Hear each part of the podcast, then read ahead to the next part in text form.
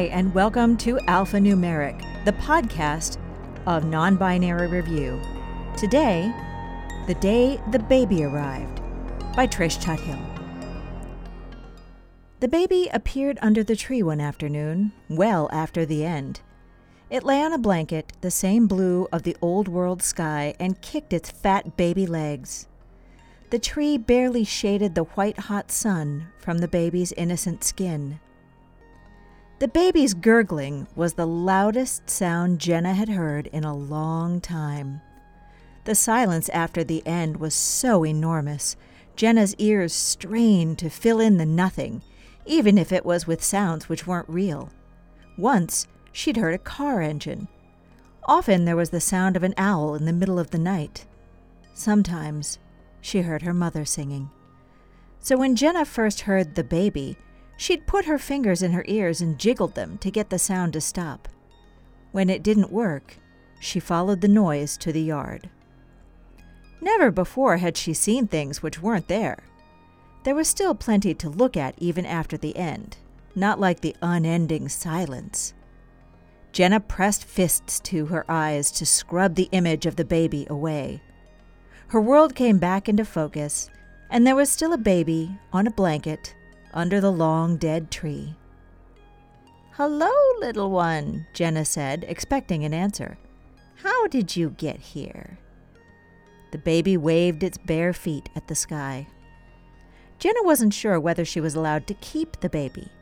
Rick, Jeff, and Leah had gone scavenging, so she couldn't ask them. They never took her with them. Too much of a risk, they said.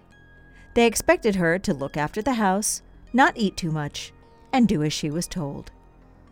She could see a patch of skin on the baby's shoulder had turned red from the sun.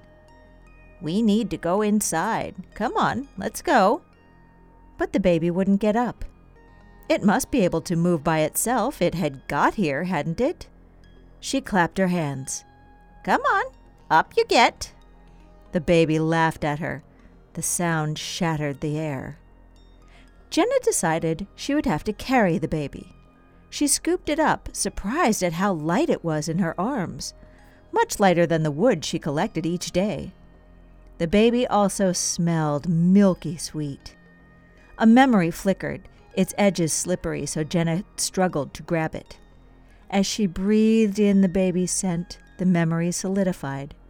She felt Mama holding her, tipping her toward a large pot on the stove to show her cans of condensed milk she had boiled to make caramel. Jenna licked the baby's face.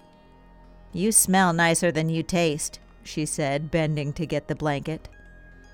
In the house, Jenna put the baby on the floor.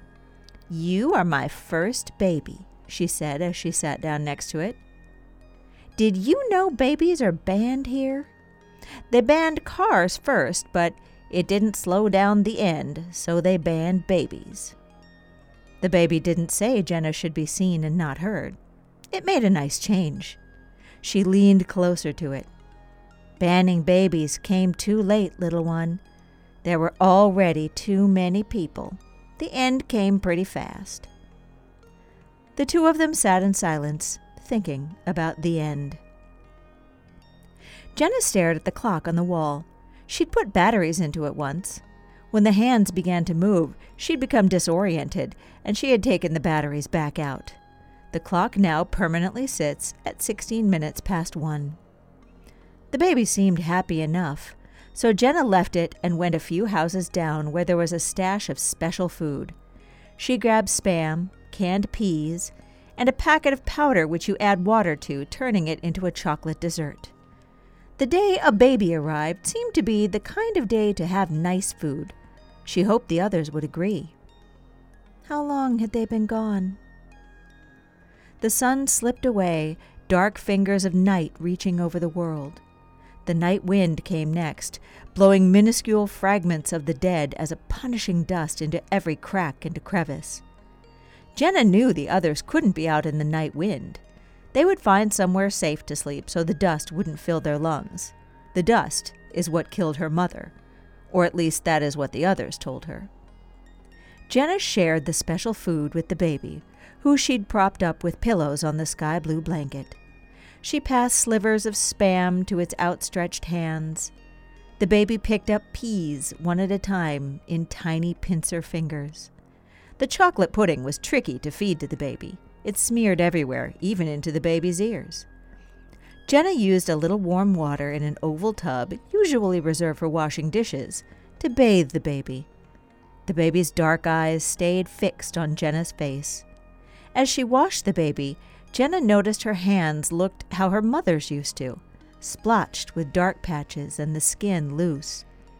It was strange because she felt like a girl inside, but her hands told a different story. Just this morning, she was too small and weak to go scavenging. The others had left her here with instructions to get the firewood, pump the water, and not go too far from the house. Rick had squeezed her arm so hard she could still feel his grip. Don't eat all the food like last time, you stupid little girl. That was this morning, wasn't it? She ran those old hands over her face and through her hair. She felt how the skin at her jaw sagged, and her hair, once thick and soft, was now coarse and wiry. Time was very confusing.